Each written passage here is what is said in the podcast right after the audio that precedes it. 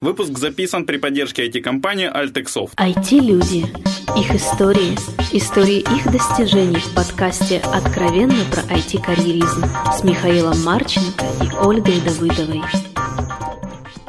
Всем привет, это 102 выпуск подкаста «Откровенно про IT-карьеризм». С вами Ольга Давыдова. И Михаил Марченко. Сегодня у нас в гостях гость из Днепропетровска. Это, если я не изменяет памяти, с такой известной компании SoftSurf которой как-то, по-моему, у нас еще никого не было. Хотя, несмотря на то, что это самая крупная компания в Украине. Гость, представься. Да, добрый день, меня зовут Вадим Радченко, я работаю как бы руководителем отдела, да, если на русском говорить. Если на английском это называется страшно Strategic Business Unit Manager. Это, по идее, Я больше, пытаюсь чем... дословно это перевести, получается как-то так. Ну почему? Стратегический менеджер бизнес-отделения. Именно так, да. То есть, если на Вики набрать бизнес-юнит, там очень красиво описано, чего это такое, зачем это Зав надо. отделом, короче. Ну, на самом деле, просто ну, на русском это называем руков- э, керівник проекта, на украинском или руководитель проекта. Сколько Да. людей под тобой ходит? Очень варьируется. То есть, в самые лучшие времена 147 человек было, в самые худшие где-то 50. Это, то есть, ну, например, по сути, ты руководишь Днепровским офисом или как? проект менеджерами которые раскиданы по разным офисам, потому как мы не привязываемся к офису. У нас есть директора офисов, которые отвечают за сам офис, там, за его, я не знаю, аренду, там, Это за административное административное, да. А мы э, как бы отвечаем за э, свои юниты, каждый юнит, он концентрируется на каких-то технологиях, методологиях и так дальше, клиента. И на чем концентрируется твой юнит? На .NET, .NET и мобильный .NET, вот, и mobile, Он есть? Конечно. Я, я не думал, что там есть бизнес-заказы. Кроме маков есть еще другие вещи. Не, ну доля просто Windows Phone настолько маленькая под Windows Mobile. Ну, это, я думаю, вопрос спорный. Ну, планшеты, винверти и так дальше, оно все так растет. там доля и- все равно меньше. двух. Ну, всех планшетов винды продали только за последний квартал полтора миллиона. Дело, когда, дело времени. ну, сейчас Знаешь, сп- спрос рождает предложение. У нас есть спрос, мы готовы работать. Вадим, расскажи, пожалуйста, с чего ты начинал? Начинал сложный вопрос. На самом деле тут тогда надо рассказывать вообще, откуда компьютер у меня взялся. да. Конечно. То есть первый мой компьютер у меня появился в возрасте 7 лет. Даже там не было 7, это было 6 с копеечками. Это был такой компьютер Роботрон, привезенный откуда-то отцом из Польши. Но это было немножко лучше, чем Арель в то время, да. Правда, Арель подключалась к кассетному магнитофону, чтобы туда чего-то загрузить с кассеты. Кто-то помнит, может быть. А Роботрон, у него уже был дисковод и, собственно, был Keybasic. И вот э, нормальные дети, они в 7 лет чего делают? Ну, они в игры играют, да? А там были дискеты с играми, на них была температура в Фаренгейтах. И вот мне делать было нечего, я в 7 лет написал первую программу, которая из Фаренгейт вот этой формулкой переводила э, температуры в Цельсия, чтобы не пересчитывать каждую из калькуляторов, а вот получать себе каждый раз правильную температуру в Цельсии. Вот с этого и началась какая-то такая любовь к компьютеру. После этого пошел учиться в школу, естественно, родителям не давал покоя, и с 9 класса в Днепропетровске есть такой известный лицей, называется лицей информационных технологий при ДГУ, ну, Днепропетровский государственный университет. Вот, учился в этом университете, вернее, в э, лицее, и дальше начал выбирать себе, э, скажем, специальность по душе, но э, пошел не в ДГУ, пошел в химико-технологический, но на специальность, собственно, инженер-программист. Э, Параллельно, так как у меня были какие-то там желания в 17 лет купить себе машину и хотелось семье как-то помочь, я начал работать с 17 лет. Работу я начал, как все это называют, уникейщик в то время, да, то есть я собирал компьютеры, я там прокладывал сети, я, не знаю, устанавливал Windows людям, и потихоньку э, эта небольшая компания начала обслуживать крупную страховую компанию, в меня переманили так называемым начальником IT-отдела, то есть это в возрасте 18-19 лет. Меня уже так гордо называли, потому что у меня было уже парочка парней моего же возраста, которые бегали, уже они крутили эти компьютеры, собирали, пылесосили, я не знаю, устанавливали Windows. А моя задача была за счет того, что я из той фирмы ушел, я мог с ними сотрудничать по закупкам, чего-то надо купить, привезти, обслужить, там, принтер заправить, еще чего-то. И поэтому я как бы так гордо начал себя называть начальник IT-отдела. И работал там до конца пятого курса. Вот когда я пятый курс закончил, я понял, что компания классная, страховая компания крупная, но нет мне работы там на full тайм как-то скучно. И тут мне подвернулось, у нас в Днепропетровске есть завод, называется Южмаш, Южный машиностроительный завод, который, который строит ракеты, которые ну, настоящие ракеты, которые либо выносят ну, как бы военные боеголовки, либо в мирных целях запускают спутники в космос.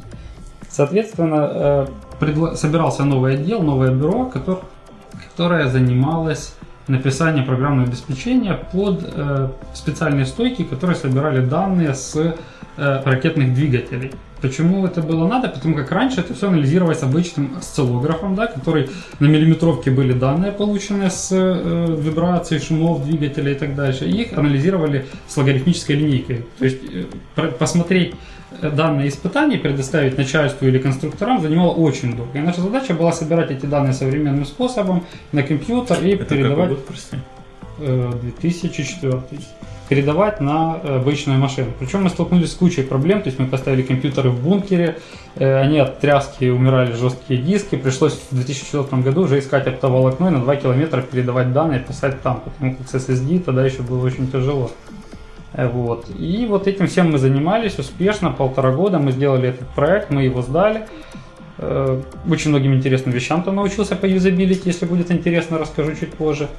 И после этого как-то проект сдали, и началась там оранжевая революция, все эти вот потрясения, и как-то оно так вот стало с финансами на заводе туговато, а тут IT. Ну, я так подумал, ну ладно, тут им не сказал, что перед этим IT не занимался. Ну, это такое IT было не аутсорс, это все было локальный рынок, поэтому немножко пришлось... А, кстати, а, а на чем пишут такие стойки? Э, вообще есть такая среда разработки. Мы покупали оборудование в Техасе, есть фирма National Instruments, и у них есть свой язык разработки, среда разработки называется LabVIEW. Это графическая среда разработки, которая потом транслируется в C, C. Вот. Ну а вставки особо такие тщательные товарищи писали на ассемблер. Вот. И, собственно, на заводе я как раз чем и занимался. Я был программистом, а вот уже когда оттуда ушел, опять же, я попал в компанию SoftServe, и как-то так получилось. То есть, погоди, прости, ты был программистом, ты вот это UI рисовал, ну, не UI, вот, вот графический, графический интерфейс, или ты эти вставки на ассемблере писал? На самом деле, я был, э, так как я был джуниор, джуниорам поручают самую неинтересную работу, да.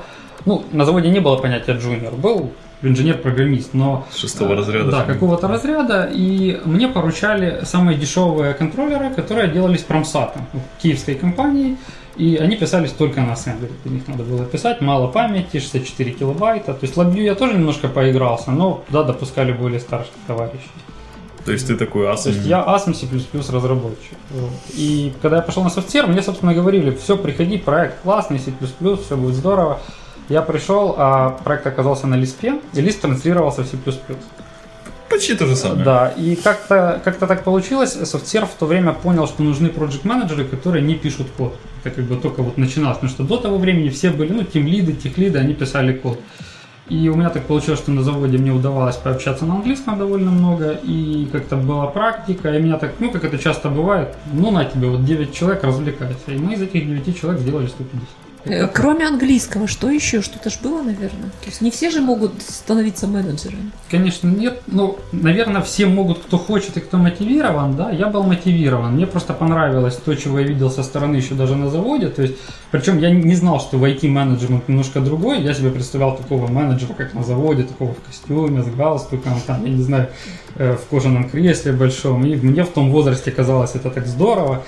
И я пошел на второе образование абсолютно осознанно. Я пошел в Академию госуправления и получил вторую специальность управления проектами. Причем я не шел туда даже ради образования корочки какой-то. Я пришел в эту группу, я был самый молодой учащийся. У меня группа была люди 40 плюс, э, которые имели свои заводы, свой бизнес, и они пришли туда научиться, как им строить их бизнес. А для меня, мне, ну, по моим ощущениям, я больше получил от общения с этими людьми, чем от самого обучения. Поэтому это тоже очень сильно помогло. Помогло в чем? Пообщаться с людьми, понимать, чего люди хотят, как бизнес строить, в ну, просто я, ну, если тебе удастся как-то словами сказать, очень часто сталкиваюсь с тем, что очень-очень-очень даже достойные программисты, да, инженеры, ну, куда развиваться в качестве там, карьеры? Ну куда? Конечно, в менеджере. Но это как бы разные скиллы. То есть вот можешь сказать, что обязательно, ну, какие качества обязательно нужны менеджеру? Неважно, почему, в какой среде, наверное. Но мое мнение, я вообще всем всегда говорю, что менеджер это такой человек, вот особенно в наше время, когда новое поколение появилось, поколение Y людей, это менеджер это такой мальчик-помогальчик, да, то есть тот, который должен любить людей и пытаться решать все их проблемы. Если кто-то знает, есть такая игра керлинг, когда перед шайбой труд лед. Так вот, мое мнение, что команда это шайба, а менеджер это человек, который трет перед командой лед. А тогда кто запускает шайбу? Кто?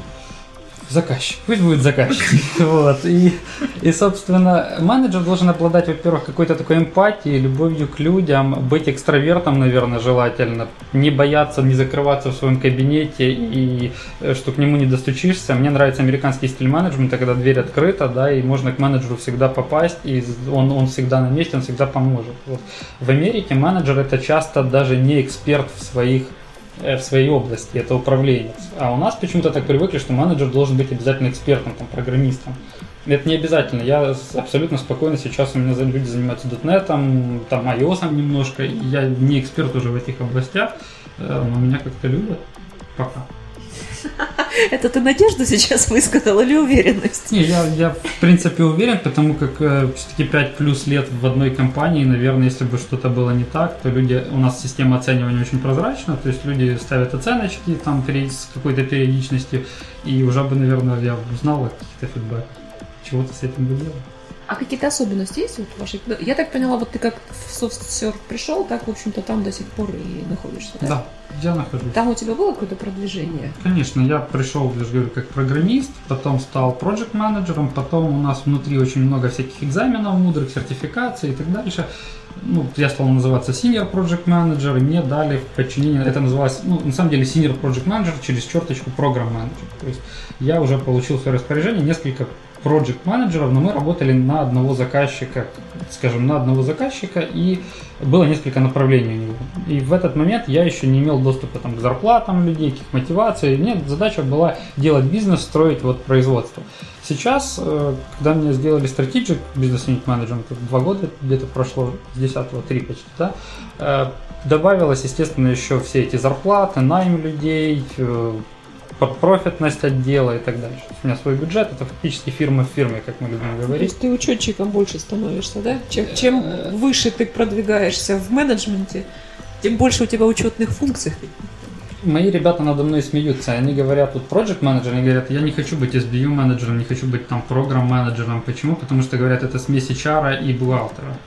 Поэтому в этом какая-то доля правды есть. Конечно, приходится коучить людей, приходится им помогать, растить PM, поэтому э, вот ездить по конференциям, чего-то людям рассказывать. И таким образом я остаюсь в струе, я не забываю, чего такое project management. И если я беру молодого какого-нибудь подающего надежды человека и начинаю с ним новый проект, ну, мне приходится опять же закатить рукава и посмотреть, чего там происходит, для того, чтобы помочь ему нормально стартовать проект. А были у тебя какие-то вот любимые э, менеджеры, которых ты вырастил? Вот какие-то твои победы вот в этом плане?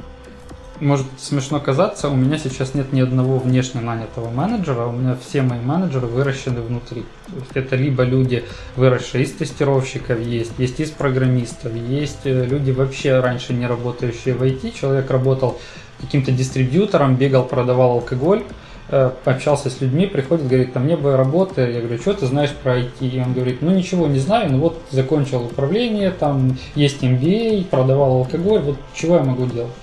Но, естественно, ну, мое мнение, что человек должен все-таки постоять у станка, прежде чем руководить. Он должен понимать, э, как забить гвоздь, как положить кирпич. Иначе, если он совсем не понимает, то это тоже плохо. Поэтому таких людей обычно... У нас есть софтсерв университет, такая организация, которая абсолютно бесплатно обучает людей. Нас есть курсы тестировщиков, программистов пока и все. Но я таких людей советую пойти на курсы тестировщиков и поработать немножко тестировщиком. Человек работает, он просто начинает понимать, как эта вся кухня работает. Через год-полтора мы говорим, ну молодец, давай попробуем тебя в менеджмент, если ему это нравится. Был недавно случай вообще уникальный человек так к нам шел с такими намерениями и поработав тестировщиком сказал, я понял, тестирование это мое, я не хочу в менеджмент, я буду дальше развиваться в тестировании. И все, и здорово, получила STQB сертификацию недавно и развивается дальше. Оля, продолжай, тебе так хорошо пошло, ты в какой-то веке так вопрос за вопросом. Ну, мне нравится человеческий фактор, да, разговаривать. Начнете технические термины, в которых я ничего не понимаю. Продолжай, Я тебе выступаю сегодня. Ты, ты затронул э, конференции. Что, что за конференции? Зачем ездишь? С какой целью? Какие города? Сложный вопрос. Изначально я такой человек был, я, может, потому что я в прошлом немножко программист, я был интровертом какое-то время, я не понимал, зачем мне нужна вся эта публичность. Вот. Но я женился очень я считаю, удачно на жене, которая экстраверт по жизни, она пиарщик. Я, я, я не могу не потроллить немножко, потому что жена здесь рядом сидит, поэтому он говорит очень правильные сразу слова. Почему потроллить? Подтвердить. Подтвердить, окей. Да, и как-то как дошел до того, что вот все любят говорить такую мудрую фразу, заезженную уже про пирамидку Маслоу, да, когда у тебя все появляется, чего ты хотел, там материальное, не знаю, моральное, начинаешь думать, куда себя деть. Вот появляется время, построил процессы, поставил все на рельсы, все работает. И сидеть смотреть в потолок я так не умею. Я с детства трудоголик. Я вот говорю, я в 17 лет поставил себе цель купить машину, на 18 лет я купил себе машину. Да, это была машина, которая больше ломалась, чем ездила. Это была первая машина, на которой ездил в университет. И у меня у одного в группе была машина, которая была куплена на свои деньги, а не подарена родителям. И это был такой повод для гордости. И поэтому я, я как бы трудоголик, если я ничем не занят, я чувствую себя некомфортно. Поэтому я подумал, ну раз я делюсь знаниями внутри компании, раз я рассказываю это все там 8 PM, 10 PM, почему не рассказать это там 20, 30 и сколько придут? И решил себя попробовать для начала на конференциях, которые организует наша же компания, вот IT-викенды. Э, один из них как раз сейчас в Харькове проходит. Вот пока я здесь с вами тут сижу, ребята чего-то дальше рассказывают на самом деле. И как-то так получилось, есть такой Леша Кривицкий, из, э, который занимается agile, скрамом. Он в свое время меня тоже дергал и там говорил, надо выступать, давай, чего-то шевелись. Но я у него на конференциях, честно скажу, пока не выступал. Но приглашали меня просто крупные украинские компании как консультантом. То есть есть компании, ну, скажем, размера нашей компании, еще 4-5 компаний, они периодически, локально наши днепропетровские офисы меня приглашают, говорят, ну ты такой умный, чего-то знаешь, с этим сталкивался, на эти грабли наступал, расскажи нашим PM. Они тоже организуют IT-джем, например, еще чего-то. Вот там я пытаюсь потихоньку куда-то попасть, чего-то людям рассказать. Ты рассказываешь свои какие-то практические наработки или что-то тиражируешь там, чьи-то мудрые мысли. Вот э, как раз меня спрашивали, почему я сам не очень езжу по другим конференциям слушать, да, и кого я слушать люблю, и какие я слушаю подкасты и так дальше, и чего я рассказываю, почему немного. Э, в этом и проблема. Я не люблю слушать людей, которые открыли книжку и пересказали. Они ее открыли, пересказали, но я могу сделать то же самое, прочитав книжку, не выходя из дома. И это будет быстрее, и мое воображение мне нарисует, наверное, даже картинку иногда интереснее я стараюсь делиться своим практическим опытом. То есть все пока мои выступления, которые были, да, там есть какая-то теория под этим, чтобы людей подвести к чему-то. То есть я могу дать парочку определений, объяснить чего-то для того, чтобы весь зал понимал, о чем мы будем говорить. Но в принципе я на каждую какую-то такую теорию рассказываю практические случаи из своей личной менеджерской либо программистской жизни, тем самым давая людям возможность не наступить на мои грабли. А вот как ты определяешь, э, что докладчик будет говорить э, какие-то практические вещи, а не выдуманные? То есть слова-то он может заменить? Ну, на самом деле, во-первых, э, очень видно докладчиков по вопросам, которые им задают, как они на них отвечают. А второе, я поначалу, как только попал в IT, компании большие, они имеют очень такую, может, хорошую практику, может, чересчур хорошую. Они отсылают всех на тренинги и конференции. Хочешь, не хочешь, вот тебе билет, конференция, поехали. Э, особенно пока человек только начинающий. Потом, понятно, дают уже возможность выбрать, чего ты хочешь. И вот когда я ездил поначалу на эти конференции, я для себя сделал такой список докладчиков, которые мне показались лично, по моему мнению, такими, которым я могу доверять. Может, которые э, как-то своей речью завоевали у меня доверие. Поэтому я начал стараться ездить на эти конференции, есть конкретные люди. Это украинские докладчики? Очень зависит. Я очень люблю Майка Биду. Это товарищ, который, собственно, один из десяти подписантов Agile манифеста, который собрался на горе, подписал манифест.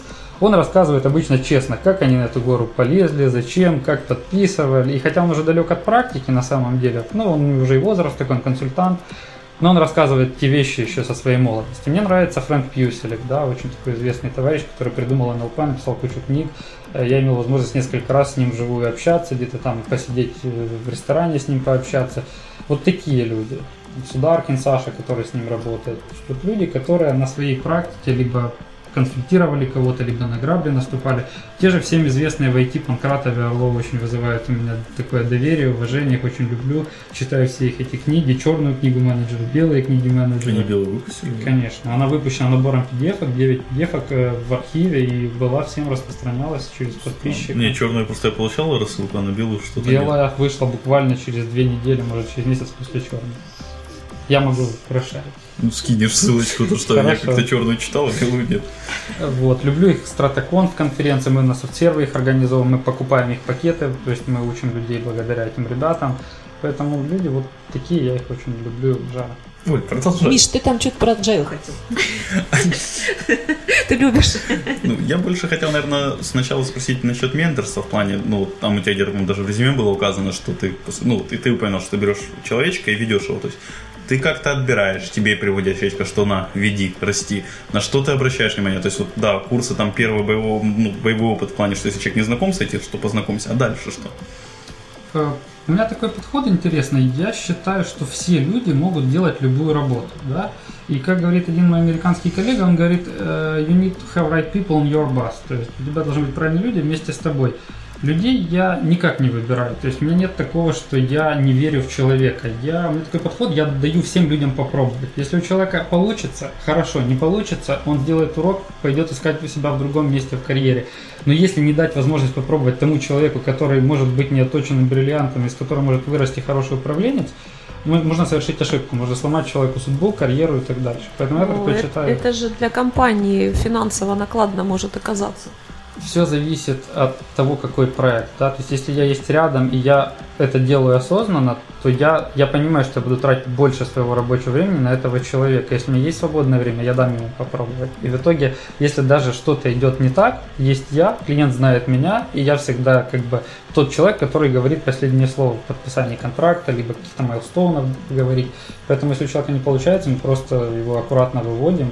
А скольких человек одновременно можно вот так менторить? Это очень сложный вопрос. Я не беру много.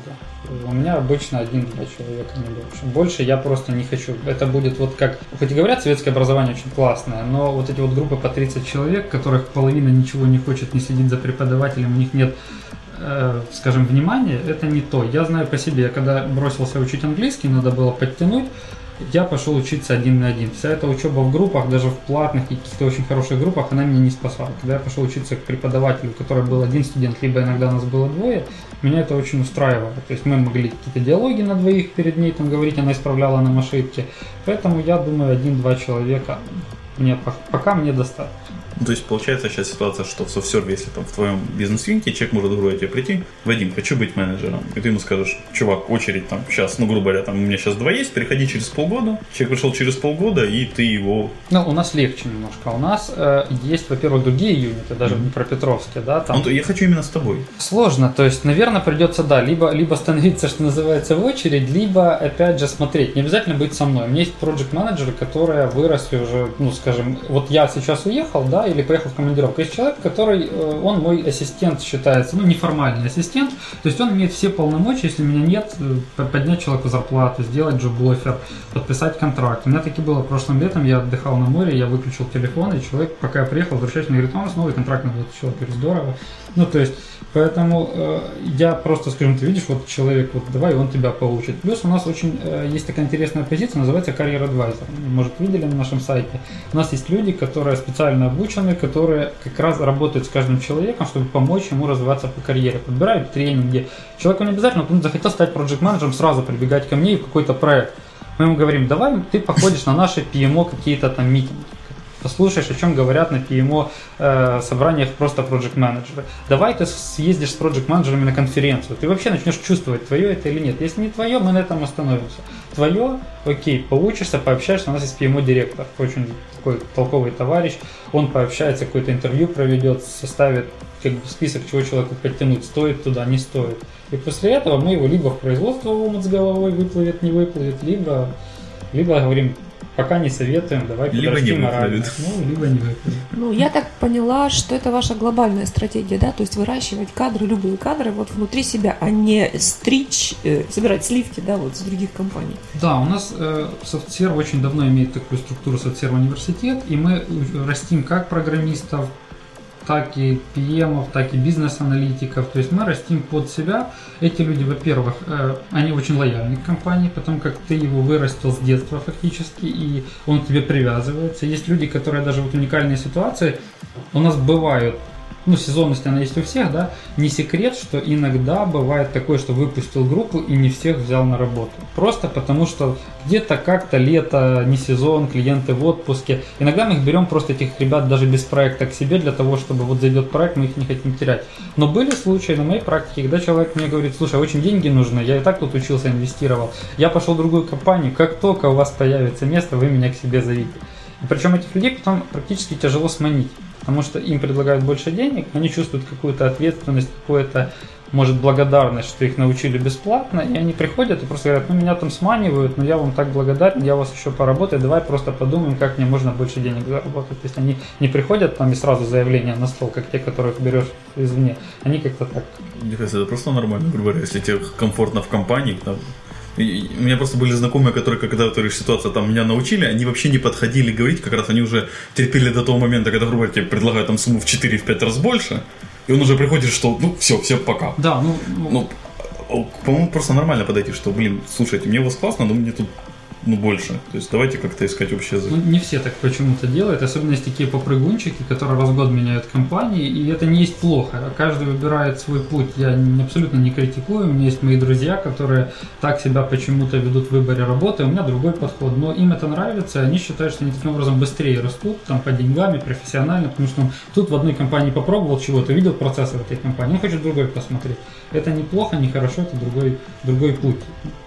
Как-то так. Ну, то есть вы очень лояльно относитесь ко всем, да, я так понимаю? Я вообще людей всех люблю. То есть я не могу выражать точку зрения, например, всего софтсерва, да, то есть это надо спрашивать нашего президента, наших там пиарщиков и так дальше, но вот от себя я люблю всех людей. У меня, э, у меня вечные споры, если не дай бог приходится уволить человека. То есть я всегда до последнего стараюсь дать ему любую возможность попробовать себя на любом месте. В принципе, у нас и президент такой. Я знаю кучу, кучу вариантов, когда человек не справлялся с одной должностью, его переводили на другую, и там он справлялся. Просто потому, что изначально оказался не на том месте. Вот и все. То есть нет безнадежных?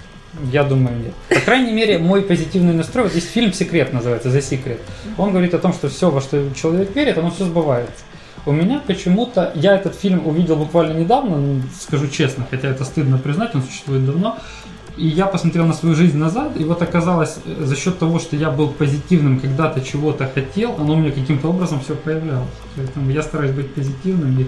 Или, может, потому что трудоголик. Может быть, да. А может, оно связано вместе. Может, связано. Ну, Миша много чего хочет. Ладно, это так. Я, Оля, давай твой следующий вопрос.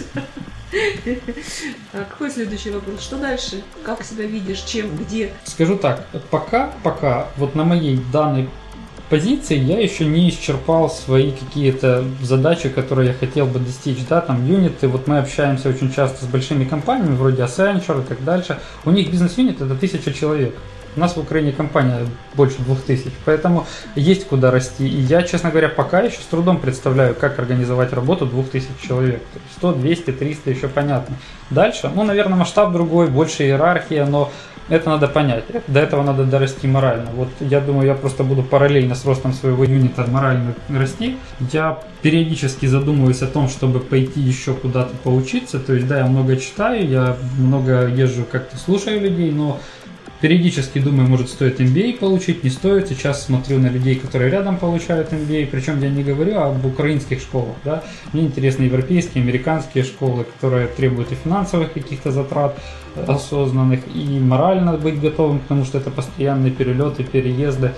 И я общался с людьми, которые там уже учатся, вот Executive MBA это называется, мне совет, ну, не советовали до возраста 35 лет пока туда идти, просто потому что говорят, тебе еще надо вот шишек таких набить практических и потом тратить эти деньги туда. То есть это люди, которые уже получили Executive MBA, они уже знают, зачем они это сделали, и я им верю, этим людям, это успешные люди. Поэтому я думаю, буду, буду больше стараться ездить, общаться, рассказывать на конференции, если меня будут приглашать.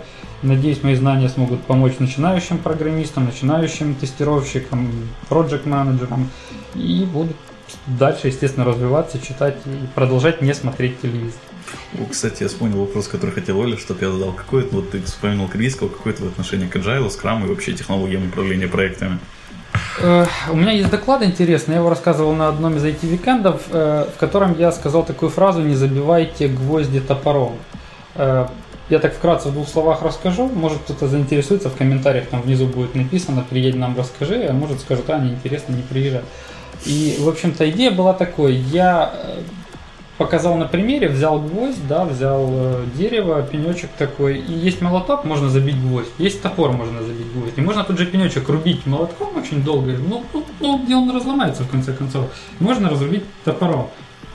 Но ведь гвоздь неудобно забивать обратной стороной топора. Можно, но неудобно. Так и с методологиями. Принцип такой же. Есть задача, ее нужно решить конкретным инструментом. Каждая методология это всего лишь инструмент. Agile это всего лишь инструмент.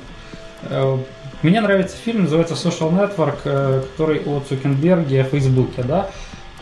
Он показывает о том, как стартап, вот этот вот Facebook, он развивался и как он работал. Вот мое впечатление, что они работали по agile, то есть они чего-то написали, посмотрели, как это пошло, не пошло, и дальше инкрементально увеличивали, меняли на ходу, и дальше так продолжают жить. И вот э, agile очень классный, мое мнение, для стартапов, либо для проектов, где постоянно могут меняться требования и которые не несут больших каких-то требований по сертификациям, по документации, по каких-то там военных милитари проектов. Я себе не могу представить милитари проект, сделанный по agile. Там тонны документации, которая архитектура перечитывается десятки раз, и все это подписывается, утверждается, и там ошибка очень дорого стоит. Или медицинский какой-нибудь проект. Я вот специально промолчал про медицинский проект, потому что у нас есть очень крупный медицинский заказчик. Я не знаю, вправе ли я называть его имя, но очень крупный. Больше ста человек на нем работает, они работают по agile. Затея просто очень простая. Пока продукт на стадии написания, он пишется, он дается э, те же iPad докторам, э, медсестрам, они на них смотрят, э, чего как, они тут же говорят фидбэк. Если бы это был Waterfall с подписанной спецификацией, было бы очень тяжело это все меняется. Просто в конце по факту делается релиз, который фризится этот релиз, на него накатывается документация technical райтерами, все это подписывается, э, оттестируется, естественно, уже не в agile стиле, а вот просто такая фаза стабилизации тестирования, которая присуща Waterfall, и дальше э, опять следующая фаза. Это может быть похоже на Rational Unified процесс, в котором есть тоже итерация, но в Rational Unified процессе есть все равно SRS, который change реквестами там выполняется, если я не ошибаюсь, конечно. А в Agile все-таки user story, там какие-то карточки. Поэтому э, можно, в принципе, можно писать. Может быть, даже и в милитаре можно попробовать. Но я просто на своей практике медицинские проекты видел на Agile, сделанные по скраму, а вот милитаре не А вот если перенестись на организацию, на э, компанию, вот пока компания маленькая, она тоже где-то по agile, да, живет, то есть как-то там процедуры формируются, не форми... тут же меняются. А вот э, по твоему опыту, чем больше становится компания, проект, да, юнит, э, тем больше появляется вот бюрократизация, или как это называть, процесс, процессуальности какой-то. Тут зависит от людей. То есть мы в свое время э, затеяли такую штуку, мы пригласили экспертов, которые занимаются CMMI сертификациями, и спросили, говорим, вот мы делаем проекты по Agile, вы говорите тонны документации, расскажите нам, да? И нам очень правильно объяснили, что CMMI написывает, какие практики должны быть, как они реализованы, скажем, гибкими методологиями, не гибкими, это уже другое дело. И есть книжка, я вот сейчас не, не вспомню автора, я ее очень давно читал, которая говорила Transforming Organizations to Agile чего-то там. И она описывала примеры компаний размерами гораздо больше нашей, которые полностью перешли на Agile. То есть они использовали ту же методику Scrum of Scrums фактически. То есть минимум бюрократии, э, сейчас модно говорить э, Web 2.0 слово, да, Уже которое, модно Web 3.0. Ну да, то есть которое никто не знает, что это такое, но это очень модно стало. И вот наша компания, мы запустили внутри компании внутреннюю социальную сеть, которая очень похожа на контакт либо Facebook, но она внутренняя, потому что там можно говорить о проектах и так дальше. У нас любой человек абсолютно спокойно может пообщаться с президентом компании, зайти к нему. То есть мы стараемся не строить большую бюрократию. То есть наверняка она присутствует, потому как если не будет описаны все процессы, будет просто бардак. Бардака мы не хотим, но и какого-то такого, как было у меня, когда я работал на госпредприятий такой бюрократии у нас точно нет. Вот это тоже был один, вот меня, по-моему, Миша спрашивал, почему я, э, по какому принципу я бы выбирал работу, но это спрашивал мне в микрофон, так вот, пока мы тут готовились. И мне очень понравилось, что в современных IT-компаниях не нужно ходить в галстуке, не нужно надувать щеки, не нужно говорить там «Здравствуйте, Сергей Петрович». А как же большое кожаное кресло? Вот, видимо, я перерос вот этот момент. Я когда попал, я понял, я просто до того не видел, как бывает по-другому. А когда я увидел, то есть страховая компания, это была украинская страховая компания, естественно, корни в Украине, босс сидит в большом кресле, кабинет длиной, я не знаю, с большую столовую, чтобы подчиненный на трясущихся коленках там стоял. А тут все оказалось гораздо проще, мне это понравилось, какая-то любовь к людям, стиль, поэтому мы стараемся как-то не разводить излишний бюрократ. Ну, будем закругляться. Оля про дальнейшие планы спросила. А у нас такой классический вопрос. Посоветуй две книги нашим слушателям. Я скажу просто то, чего я лично прямо сейчас читаю. Есть такой Стивен Левит, э, экономист э, американский, он написал книжку, которая называется «Фрикономика». И вторая его книжка есть «Суперфрикономика». Вот фрикономику я дочитал, читаю «Суперфрикономику». Это книги, они не имеют отношения к менеджменту, они дают просто понимание людям, какое-то, понятно, это рафинированное понимание этим экономистам всех процессов, которые происходят вокруг нас. Но мне нравится читать такие книжки, я делаю из них какие-то выводы для себя. Для менеджеров есть книжка, я вот себе пометил, называется э, Реймонд ее написал. Книжка называется «Босс. Бесподобный или бесполезный». Очень советую ее почитать. Книга написана в плане как роман, очень похоже на романы, которые любят сейчас писать, но, но такой роман, э, из которого можно сделать очень много выводов. То есть чем-то похоже на дедлайн? Тогда. У меня такой пример да, самый ну, полезного романа. Скажем, да, то есть очень похоже на то есть это и есть роман, это даже не похоже на роман, это и есть роман, но он э, классный, здоровский роман, на котором просто все повествование идет об одном проект менеджере которого кидали от задачи к задаче, от челленджа к челленджу, и как он с ними справлялся. Вот. И как он там мотивировал команду, как он на заводе придумал всем рабочим одну форму, чтобы они себя командой чувствовали, как он доски какие-то ставил. Все это о большом предприятии, но есть интересные вещи, которые начинаешь смотреть даже на маленькие наши компании, на наших вот HR, рекрутеров, они этим всем занимаются, многие даже неосознанно. Вот. И последняя такая книжка, которую я себе так тоже пометил, э, есть книга, которую написала Джоанна Ротман, она пишет много о management. Книга называется Manage То есть есть ее скучные книги о том, как preparation to PMP exam, их читать тяжело, они для тех, кто очень такой занудный человек. А если, ну, опять же, не хочу никого обидеть, я просто э, начинал ее читать, для меня лично она занудная, скажем так. А вот менеджер того же автора почему-то оказалась шикарной книгой, которую я прочел с удовольствием. Еще, если говорить об айтишниках, вот меня все время, когда меня спрашивают, чего бы я читал, меня все время порывает попросить программистам, я, наверное, позволю себе такую фривольность, Ребят, читайте классику, пожалуйста. Я не могу читать ваши комментарии, в которых вы пишете просто безграмотным русским языком либо когда мне люди пишут, давай поедим на природу через букву И. Я все время задаю вопрос, чего мы будем есть, и люди не понимают, начинают отвечать, ну как, шашлык возьмем, еще чего-то. Человек даже не понимает вопроса. Я был э, недавно фильм Анны Каренина, да, вот шел в кинотеатрах. Я был поражен, сколько людей смотрело этот фильм, рядом сидели, они не понимали, что происходит на экране, потому что они даже не читали в школе такое классическое произведение. А в смысле, как-то можно было не понять, что происходит? Фильм снят отрывками из романа, да, если ты читал, ты поймешь, о чем фильм, если не читал. Я не читал, но мне как-то идея все равно ну, была видишь, понятна. Ты, ты, ты, ты не анекдоты знаешь про Каренину. Как минимум. Вот. Может, в школе читал, просто не помню. Нет, нет, я точно не читал в школе. Я. А вот люди, которые не читали, они сидели рядом, они шушукались, у них было такое изумление, удивление. Они, ну, то есть, ты я... представляешь, как им было интересно? А тебе, наверное, не очень. Мне было интересно, кстати, вот было желание прочитать Анну Каренину, чтобы понять, насколько такие фильмы совпадает с книгой. Что фильм мне понравился. Все здорово, единственная проблема, что если зайти на Википедию, экранизация Анны Каренина уже штук 20 существует, начиная там с, буквально с тех моментов, когда появился кинематограф, и мне не понравилась экранизация. По одной простой причине. Сначала с русского языка перевели на английский, а потом нам в кинотеатре с английского перевели обратно на русский. Я вот надеюсь, я куплю DVD с э, английским оригинальной дорожкой и буду, буду смотреть, и может быть мне понравится немножко больше. Ну, последнее самое пожелать что-то хорошее нашим слушателям. Слушателям. Значит, я уже пожелал, попросил читать.